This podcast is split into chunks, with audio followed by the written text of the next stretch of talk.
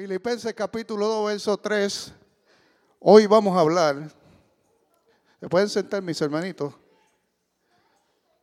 Vamos a hablar del orgullo. El Espíritu Santo me ha estado ministrando fuerte sobre este tema.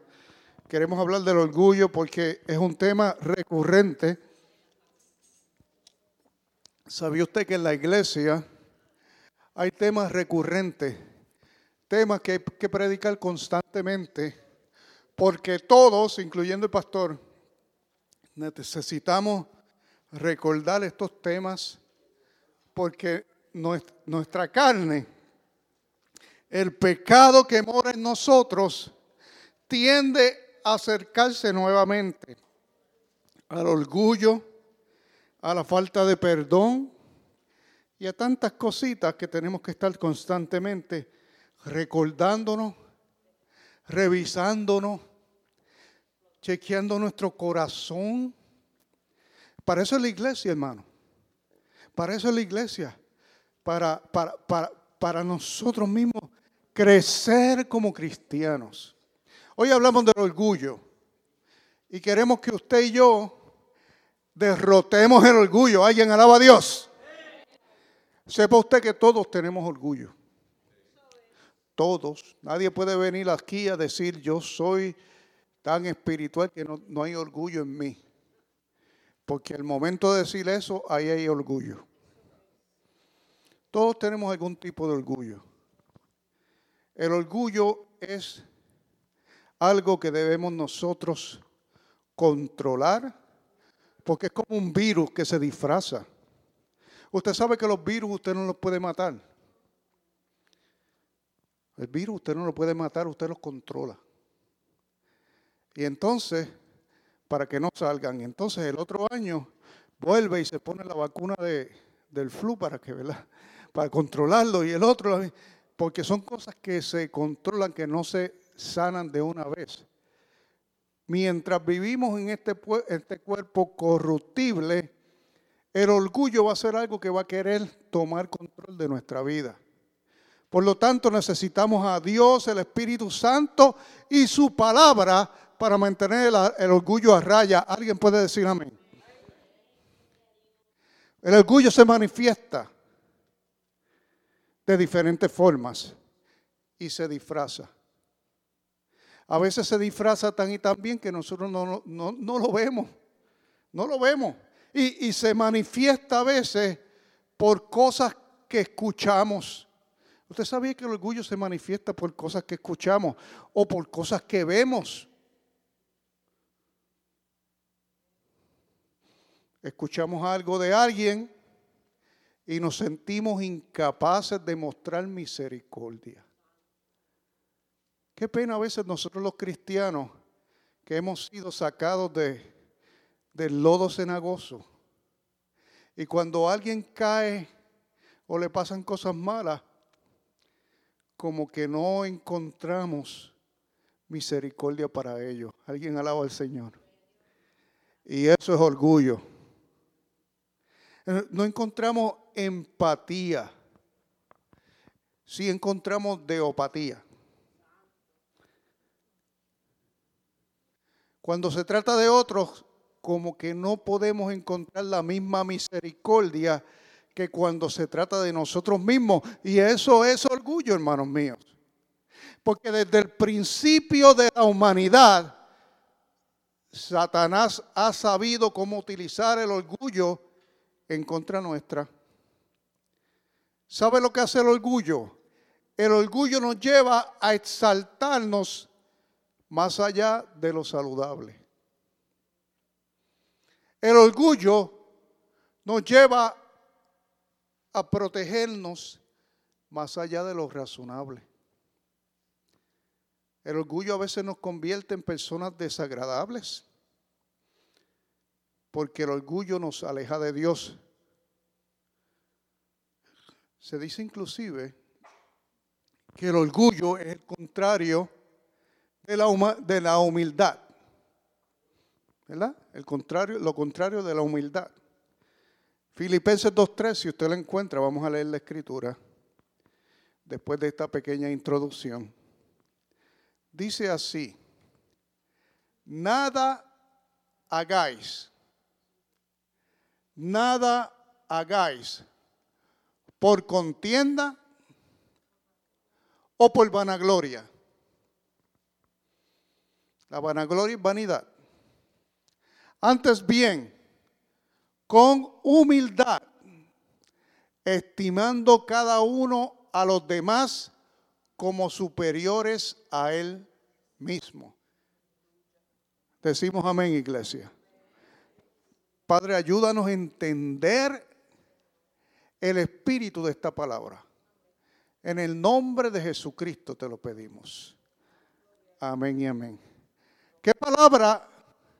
Quizá lo más que resalta es cuando dice que tratemos a los demás como superiores. Y mucha gente quizá mirará esta palabra y dirá, oh no. ¿Cómo que tratar a los demás como superiores?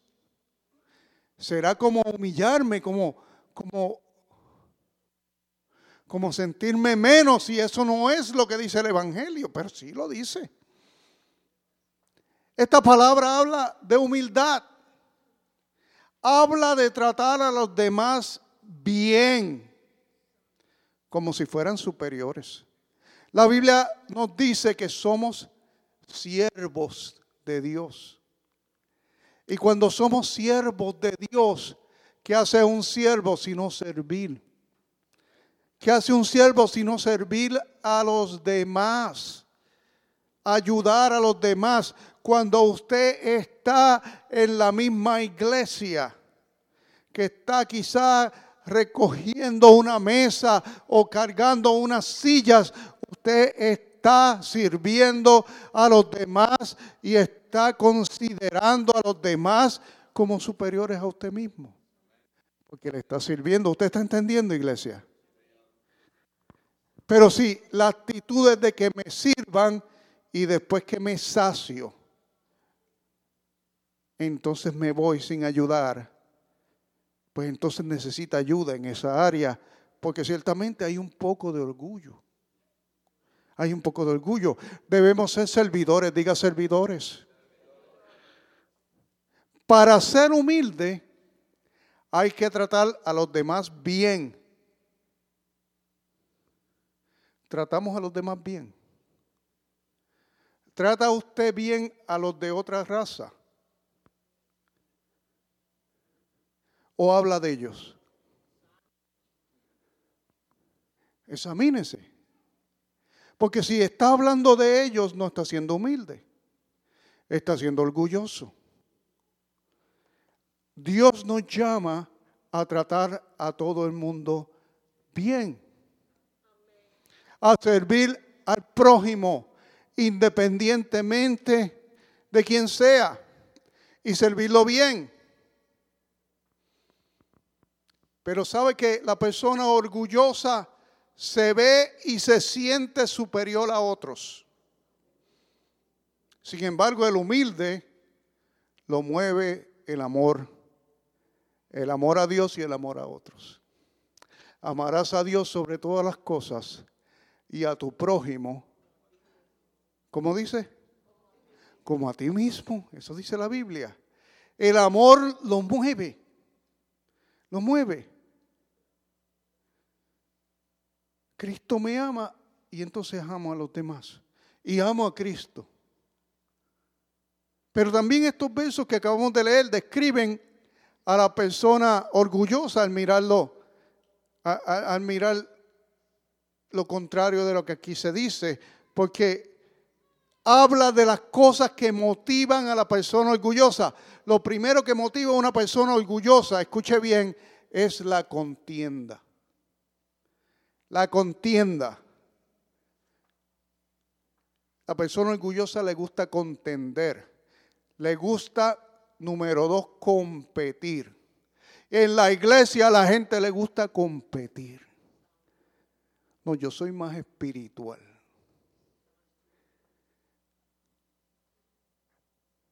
Yo sé más porque llevo 20 años en el Evangelio. ¿Ah? que yo me convertí, yo soy de la, de la, de la senda antigua. ¿Alguien alaba a Dios? Eso nos hace orgullosos. He visto que a alguna gente sí le hace orgulloso. Pero en este caminar hay que ser humilde, no importa usted lleve 40 años en Cristo o dos semanas. Alguien alaba a Dios. Competencia. No podemos estar compitiendo, tampoco podemos traer vanidad. La tercera cosa que la vanidad ataca a las personas llenas de orgullo, para que los demás lo vean.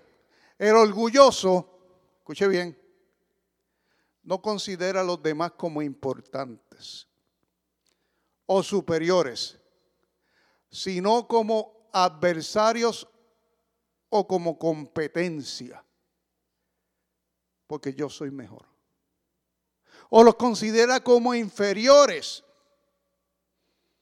porque constantemente hay una competencia de quién es el mejor en esto, quién predica mejor, quién ora mejor, quién canta mejor, quién es más espiritual, quién sabe más de Biblia.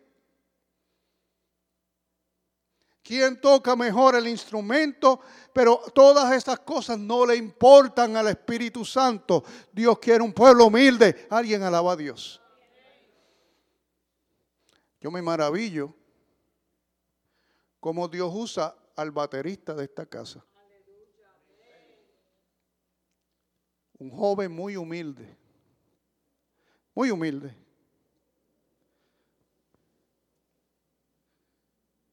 Y por eso es que Dios lo usa. Junior. Por eso es que Dios lo usa.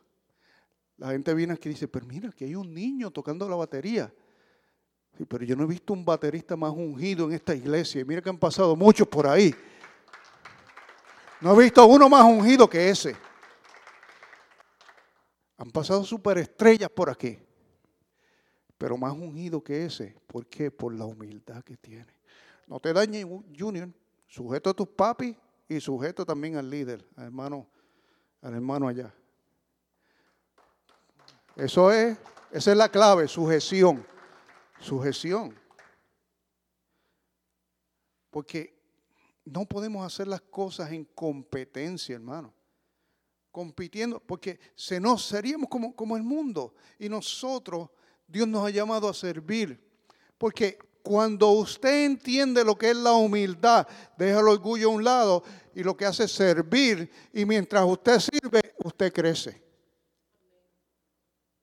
En el mundo, mientras usted derriba a los demás, usted crece, pero no dura para siempre. Y usted no se siente bien. Usted compite, destruye. En el, en el caminar de Cristo, usted edifica. Usted bendice a los demás. Usted los levanta. Usted no echa a la gente a un lado, usted los levanta, usted le enseña sin miedo lo que usted sabe, porque usted sabe que un Dios está ahí para recompensarle. Dios está ahí. Usted no esconde las cosas que sabe. Usted no tiene miedo porque sabe que Dios está de su lado. Y usted no mira a la gente como inferiores. Usted no nos mira como inferiores. Debido que quizás usted tenga algo que ellos no tengan, o usted lleve más tiempo. No. Los que tengo más dinero tampoco los miren. Eh, no, que es que yo soy de tal país y ellos son de tal país. No. Nadie es mayor que el otro. Todos somos iguales delante de Dios. Aleluya. Somos iguales. Que este, estudiado más, ese es doctor de la palabra, que si ese es esto, que si es lo otro. ¿Qué importa si para Dios todo eso es hojarasca? Para Dios todo eso es hojarasca. Cuando Dios quiere usar a alguien, Dios lo usa porque Dios es poderoso.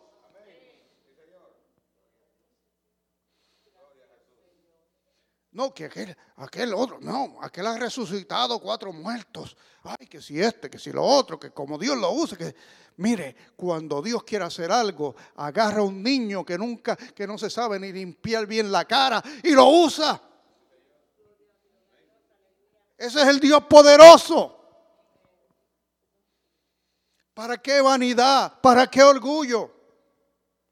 Si delante de su presencia somos como niños. Usted ocúpese de bendecir a aquellos que están a su lado. Si hay alguien a su lado, enséñele lo que usted sabe.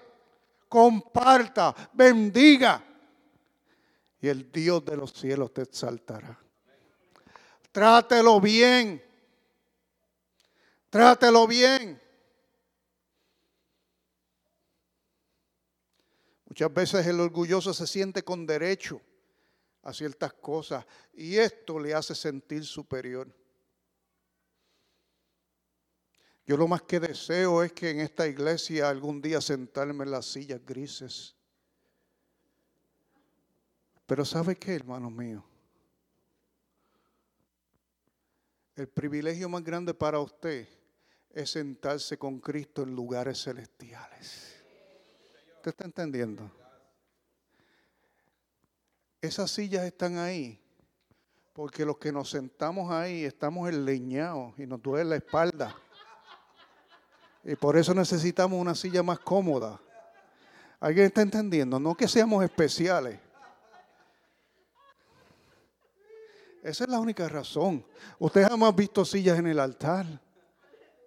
¿Usted está entendiendo? No anhela estar ahí. Usted no quiere estar enleñado. ¿Cuántos quieren estar leñados aquí? Déjenme ver. No, hombre.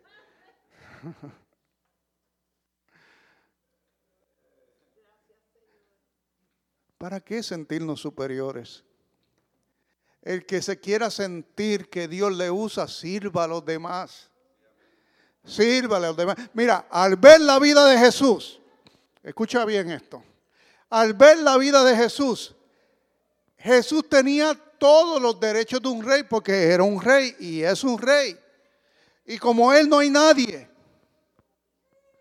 Y él vino puso su corona a un lado y se dedicó a servir a los demás. Eso es humildad. Por otro lado, Satanás pensó que era mejor y mayor inclusive que Dios. Por eso fue expulsado del cielo. Eso es orgullo. Ahí está, claro. El orgulloso se cree más por ciertas cosas. El humilde, al servir, actúa como que es menos. Pero delante de los ojos de Dios, Dios viene y lo exalta. Dios viene y lo levanta. Construye a la gente. Usted quiere construir un legado.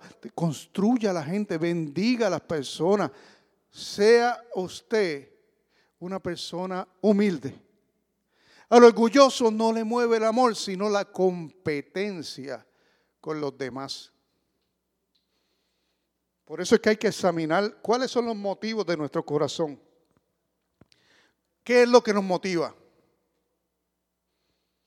¿Qué hay en nuestro corazón cuando hacemos lo que hacemos? ¿Nos mueve el egoísmo, la competencia, la vanidad? O nos mueve el amor al prójimo. Como iglesia tenemos que examinarnos también. ¿A quién se da amor? ¿Qué nos mueve? Es servir a Dios y experimentar cada día más su presencia. ¿O queremos ser los número uno de Forest Park? ¿O queremos ser los más numerosos? ¿O queremos eh, el templo más lindo?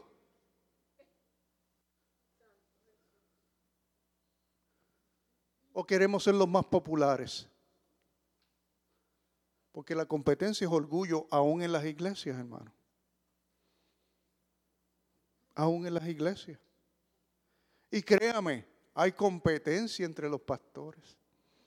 Lamentablemente. Es orgullo.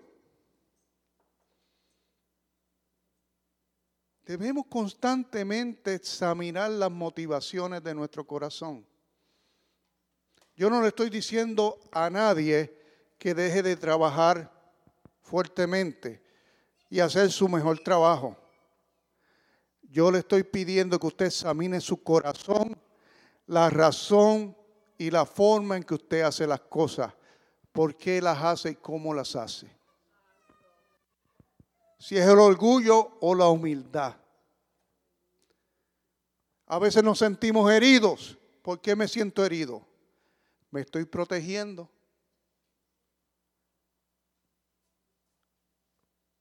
¿O no quiero pedir perdón? Orgullo. ¿eh? ¿Está viendo? A veces, a veces, la gente se está protegiendo o no quiere pedir perdón. O hay veces que no queremos lucir vulnerables. No quiero lucir vulnerable. Entonces culpo a otro. Eso es orgullo. Vivimos en tiempos donde se llama bueno a ser competitivo y le enseñamos a nuestros hijos a competir con otros niños. Estamos constantemente comparándonos con los que nos rodean. Cuidemos nuestro corazón. Competimos con nuestros hermanos. Todo esto es vanidad. Y toda esta vanidad es orgullo. Todo esto es orgullo. Eres feliz y estás lleno de gozo. Eso es lo que cuenta, alabado sea Dios. A veces compramos cosas que no podemos pagar para complacer un orgullo, una competencia que no nos ha llamado Dios a participar en ella. Goliat se enfrentó al ejército de Israel. Y este relato épico donde David y Goliat pelean y luchan es una muestra más de lo que es el orgullo, eh, especialmente en el lado del paladín filisteo. El ejército israelita estaba acobardado e intimidado porque este hombre Goliat medía 2.7 metros de altura y tenía gran experiencia en la guerra. Goliat es un tipo de Satanás y un ejemplo grande de lo que es el orgullo personificado. Este hombre había decidido que la guerra se iba a decidir en una competencia entre él y otro israelita. ¿Pero por qué? Porque como él era tan grande y tan fuerte, por sus atributos físicos y su experiencia. Y Dios nos dice, no hagáis nada por contienda o por vanagloria. Vivimos en tiempos en que la gente vive de tomarse fotos en las redes sociales por sus atributos físicos todo el tiempo. Pero esto han de pasar. Lo que permanece es el carácter, el carácter humilde. David pudo vencer a Goliat, que era vanidoso y orgulloso, pero no lo hizo con unas piedras y con mucha suerte. Dice la Biblia en Primera de Samuel 17:34 que David le dijo a Saúl, tu siervo era pastor de las ovejas de su padre. Y cuando venía un león o un oso y tomaba algún cordero de la manada, salía yo tras él y lo hería y lo libraba de su boca. Y si se levantaba contra mí, yo le echaba mano de la quijada y lo hería y lo mataba. Fuese león, fuese oso, tu siervo lo mataba. Y escuche bien, y este filisteo, filisteo incircunciso, o sea, Goliat, será como uno de ellos. Porque ha provocado al ejército del Dios viviente. Usted está viendo, no es que me ha provocado a mí. Y añadió David, Jehová que me ha librado de las garras del león y de las garras del león, él también me librará de la mano de este filisteo. Y dijo Samuel, ve y Jehová, y Saúl, perdón, y Jehová esté contigo. ¿Cómo pudo el rey David, David, derrotar al gigante del orgullo? ¿Cómo lo hizo? Primero, él confió en el poder de Dios, no en sí mismo. Y esta es la clave, mis hermanos el poder de Dios y no uno mismo. Goliat confiaba en su experiencia militar, en su altura, en su fuerza física, en el poder que él tenía para intimidar a otros. Pero David confiaba en Jehová de los ejércitos. David confiaba en Dios. David había visto a Dios. Y usted y yo, mientras crecemos en nuestra vida espiritual, no debemos olvidar que el poder es de Dios, que no es con espada ni con ejércitos, mas con su Santo Espíritu, dice Jehová. Alguien alaba su nombre. David derrotó a Goliat físicamente porque primero lo había derrotado espiritualmente con su fe. Estas batallas usted las vence primero en el espíritu. ¿Usted me está entendiendo? Antes que se, produzca tu victoria, usted vence en el espíritu. Cuando oramos aquí por las peticiones que teníamos, empezamos a vencer en el espíritu. ¿Alguien alaba a Dios? Empezamos a vencerse en el espíritu. Cuando la hermana oró por su examen de ciudadanía, ella empezó a, a vencer en el espíritu. La batalla no empezó ayer, sierva. La batalla empezó cuando te lanzaste de rodillas. ¿Usted está entendiendo, iglesia amada? No es con espada ni con ejército, es con su Santo Espíritu. Confía en el poder de Dios, no en ti mismo. Eso es humildad. Pero nosotros muchas veces confiamos más en nosotros y menos en Dios. Viene una situación y ¿qué hacemos? Hacemos todo, todo, todo, todo. Y cuando nada funciona, entonces vamos a orar. No. La oración es lo primero. Alguien alaba su nombre. Lo primero es la oración. Ay, tengo tal, problema. Ah, pues llámate a fulano. Ah, pues llámate allá. Mira, yo conozco a alguien que trabaja en tal sitio. A ver, llama, llámate al pastor, pregúntale allá. Pero llámate a este otro. Y cuando nada funciona, ah, pues yo creo que yo debo orar. Déjame ayunar ahora a ver si algo pasa.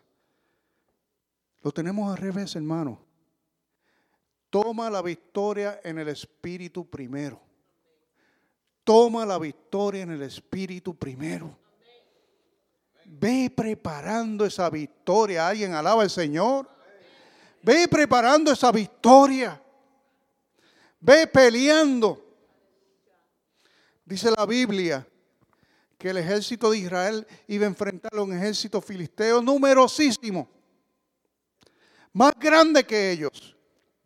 Y Dios le dijo, yo pelearé por ustedes, porque ellos consultaron a Dios. Dijeron, Señor, nosotros no podemos con esta gente, ellos son cuatro veces más que nosotros. Y Dios le dijo, yo pelearé por ustedes. Váyase a las balsameras, le dijo, a las palmas. Van hasta las palmas, pero se detienen allí. Hasta las palmas y se detienen allí. Que el ejército de los filisteos está más abajo. Pero ustedes hasta las palmas no peleen. Cuando ustedes escuchen el sonido de ejército marchando sobre las palmas, sobre las balsameras, ¿alguien alaba al Señor? ¿Qué ejército marcha sobre las palmas? sobre las copas de los árboles, dígame usted, si no es el ejército celestial, si no es el ejército de los ángeles. Y cuando ellos escucharon que los ángeles marchaban, se dieron cuenta que la batalla ya estaba gana. Y entonces se movieron a conquistar lo que Jehová ya había peleado por ellos. Dios quiere pelear tus batallas. Hay que dejarlo. Aleluya. Confía en el poder de Dios. Diga que está al lado, confía en el poder de Dios. Esto nos ayuda contra el orgullo porque venimos de un mundo que estamos acostumbrados a hacer las cosas por nuestra cuenta. Venimos de un mundo en que estamos acostumbrados a hacer las cosas a nuestra manera. Pero Dios quiere intervenir en tu vida y Dios quiere que tú dependas de Él. Y David lo entendió perfectamente y dijo, esta batalla no es mía, es de Dios. Jehová pelea conmigo. Jehová la batalla. Aleluya. Mi confianza está en Él. Aleluya. Pero ¿sabe qué más hizo Él? Ya voy terminando dos horas más. Él no vivía, número dos, no vivía de la opinión de los demás. Hay gente que cuando tiene un problema toma una encuesta. Sí, eso mismo, ¿verdad que sí, mi hermana? Toman una encuesta y llaman a ciertas personas así y hacen como una encuesta a ver cómo van a resolver el problema. Que bueno, aquí no hay ninguno, pero he escuchado de eso. Y, y el asunto es que usted no puede vivir de las opiniones de los demás. Usted tiene el Espíritu Santo. Alguien alaba a Dios. Porque antes de pelear, cuando David llegó a aquel lugar, lo primero que recibió fue la crítica de su hermano, de su hermano mayor, que le dijo, tú lo que estás aquí es de averiguado, tú lo que estás mirando aquí la batalla, tú lo que quieres aquí mirar esto para, para después estar hablando. Y el mismo rey le dijo, mira, tú eres muchacho que tú haces aquí. Todos lo criticaron. Todos lo menospreciaron, pero ese era el hombre que Dios tenía para ganar la batalla. Porque todo el pueblo estaba atemorizado. Los llamados no se atrevían. Los llamados no se atrevían porque estaban llenos de orgullo. Porque sabe que el miedo muchas veces, la raíz del miedo es el orgullo. Y eso voy ya mismo. La realidad era esta.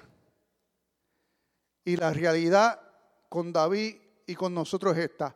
Habrá gente que no nos va a apoyar. ¿Le habrá pasado a usted? Cuando usted dijo, me voy para Estados Unidos. Ay, muchacho, tú estás loco. Vos estás loco. Así dicen en Honduras. ¿eh? Vos estás loco. Tú eres un cipote. ¿Ah? ¿Ah? Y todo eso le dijeron. Esa parte no sabía, pero. ¿Cómo, cómo, le dijeron allá en la República Dominicana? Oh, oh, oh, oh, pero tú estás loco. Porque esa vaina está ahora. Oye, Carlos, pero tú estás loco, Carlos. A estas alturas para allá. Pues así es, hermano. No viva de la opinión de los demás. David lo criticó su hermano, el mismo rey. Pero habrá gente que no te apoye y habrá gente que te apoye. Asegúrate que tengas el apoyo del Padre, del Hijo y del Espíritu Santo. Aleluya.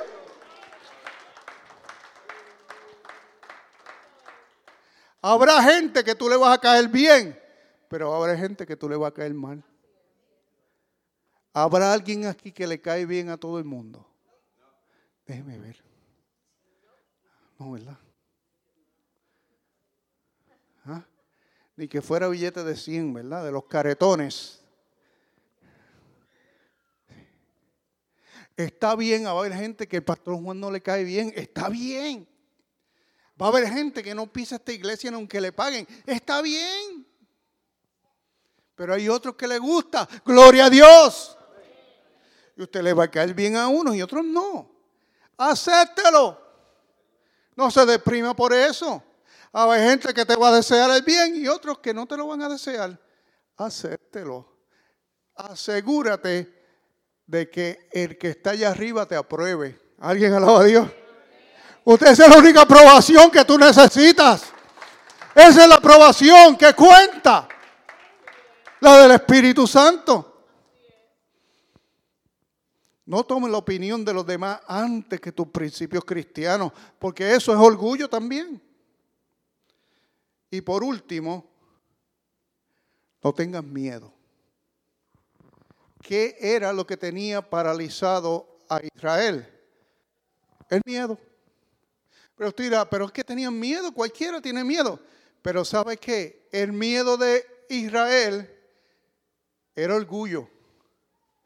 ¿Por qué? Nadie se atrevía a pelear con Goliat. ¿Por qué? Por miedo a perder. Y mucha gente no hace cosas por miedo a perder, porque es orgullo. ¿Alguien está entendiendo, iglesia? David no tuvo miedo al fracaso, dijo, yo me la juego en el nombre de Jesús. Me la juego. Me la juego. Y esa es la fe que Dios quiere. Que cuando usted sabe que Dios está en el asunto, usted se lanza, no importa qué. Que aquel dijo, que el otro dijo, pero Dios dijo. Ahí voy en el nombre de Jesús. En ocasiones no hacemos las cosas o no tomamos las oportunidades de Dios por orgullo. Hay veces que no queremos hablarle a otros de Cristo por orgullo, dígame si no es verdad. Uh, bajaron las cabezas dos o tres. No queremos hablarle a otros de Cristo por orgullo. Orgullo que nos critiquen. Orgullo que nos digan que no. Hay un hombre en la Biblia, esto, hermano. hermano Hugo invita a mucha gente a la iglesia. Y sigue invitando, hermano Hugo. Algún día alguien va a llegar. Pero sepa esto, hermano. Hubo un hombre en la Biblia que estuvo 120 años invitando gente a la iglesia. Y nunca nadie vino. ¿Qué le parece? 120 años. ¿Qué usted cree, Ricardo? Está fuerte eso. Por eso está en la galería de la fe. A este, ese hombre hay que quitarse el sombrero y decirle, usted está fuera de serie. 120 años. Ah, y después Dios le dice, vete y construye un barco en el desierto. Y dile a la gente, vengan que va a llover y métanse en el barco y crean en Dios y arrepiéntanse. Te voy a dar 120 años para que te los ganes. Y no se ganó ni uno. Pero Dios lo tuvo como uno de los héroes de la fe. Y Dios lo bendijo. Su nombre fue Noé. El servirle a Dios, escuche bien, no quiere decir que usted va a tener éxito numérico. El servirle a Dios no se basa en éxito numérico, se basa en obediencia. Alguien alaba a Dios. Es la obediencia lo que cuenta para Dios.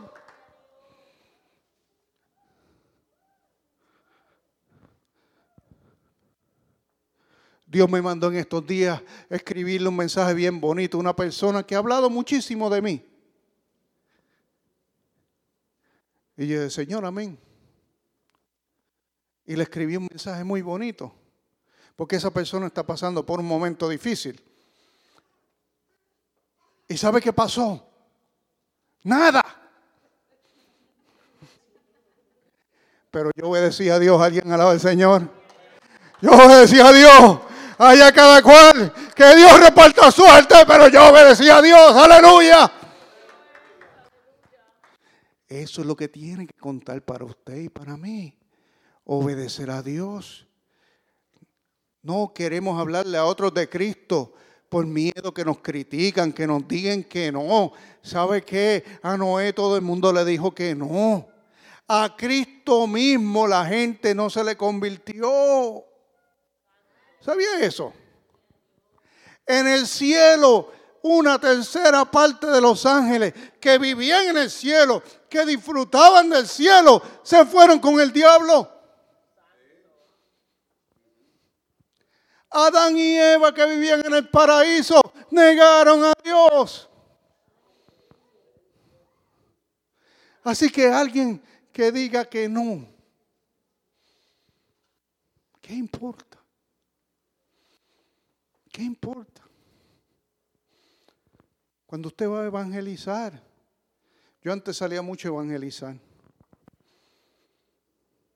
Hoy las comunidades de trailer, santo Dios, todo el mundo te recibía. Qué gente linda. A veces hasta jugo le daban a uno. Todos te pedían oración. Y todos te decían que venían para la iglesia. Mentirosos. Ninguno llegaba a la iglesia. Pero buenas personas, ¿sabes? Buenas personas. Pero orábamos por ellos, ¿verdad?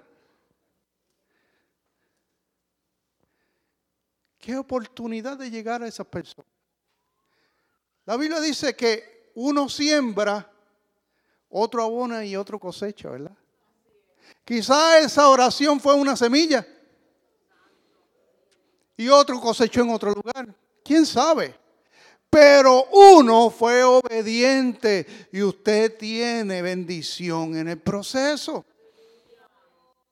Pero tenemos orgullo, orgullo de que nos digan, ay, esto es un fanático.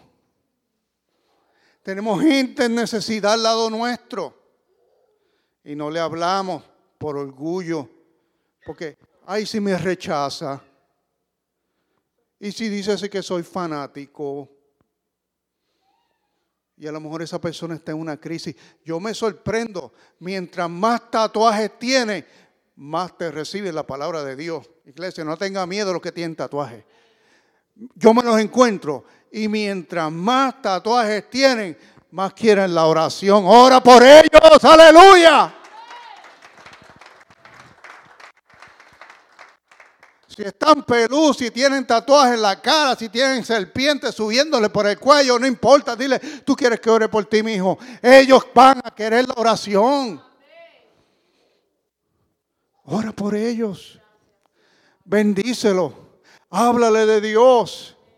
No tengan miedo. El único miedo que debemos tener es temor de no hacer lo que Dios nos ha llamado a hacer. David no tuvo miedo. Los guerreros de Israel todos tenían miedo. Ay, tengo miedo que Goliat me mate. Ay, tengo miedo. Pero David aprovechó la ocasión y dijo, Dios me va a ayudar. Y en un día, David pasó de un simple, de un simple hombre o niño joven, cuidador de ovejas, un simple pastor, se convirtió en un héroe nacional en un día. Porque le creyó a Dios. Un día. Dios está esperando gente que le crea para levantarlos y exaltarlos. Gente que se apoye en el poder de Dios. Gente que le crea a Él. No tenga miedo. Dios nos dice, da una palabra, dé la palabra. Dios nos dice, dale 20 pesos a la hermana, dale los 20 pesos. Ay, pastor, yo no me atrevo, después lo toma mal. Dele los 20 pesos ya. Alguien alaba a Cristo. Dios te dice, lleva a almorzar al pastor, llévalo ya, en el nombre de Jesús. No pelees más. No digas que eso es del diablo, no, es de Dios. Dios te inquieta orar por alguien. Dios te inquieta orar por alguien.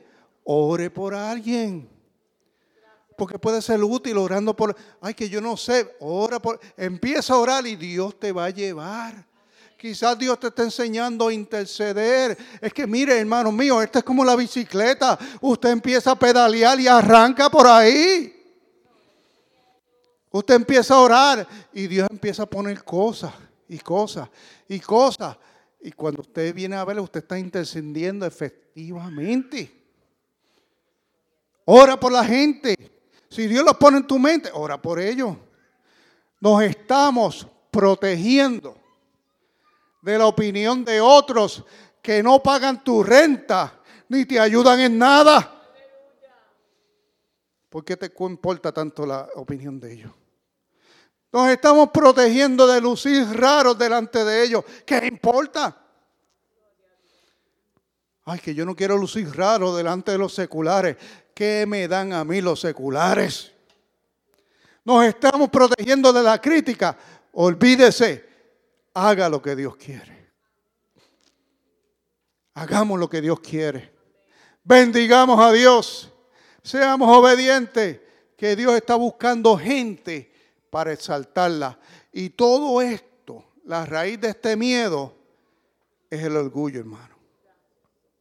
Hay gente que tiene un don y una capacidad tremenda que ya Dios ha puesto ahí, pero no lo usan por el orgullo. Pero es tiempo de levantarse y usar lo que Dios nos ha dado. Decimos amén, iglesia. Denle un aplauso a Dios en esta hora y póngase de pie.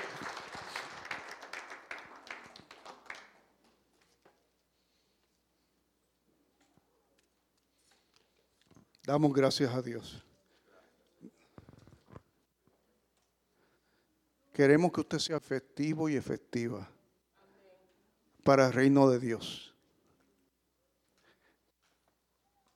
Y por lo tanto, el orgullo no debe tener parte en su vida. Dedíquese a servir y a bendecir a los demás. Invite a la gente, hable con la gente, edifíquelo. Aunque no hable de Dios, ayúdelo, enséñeles.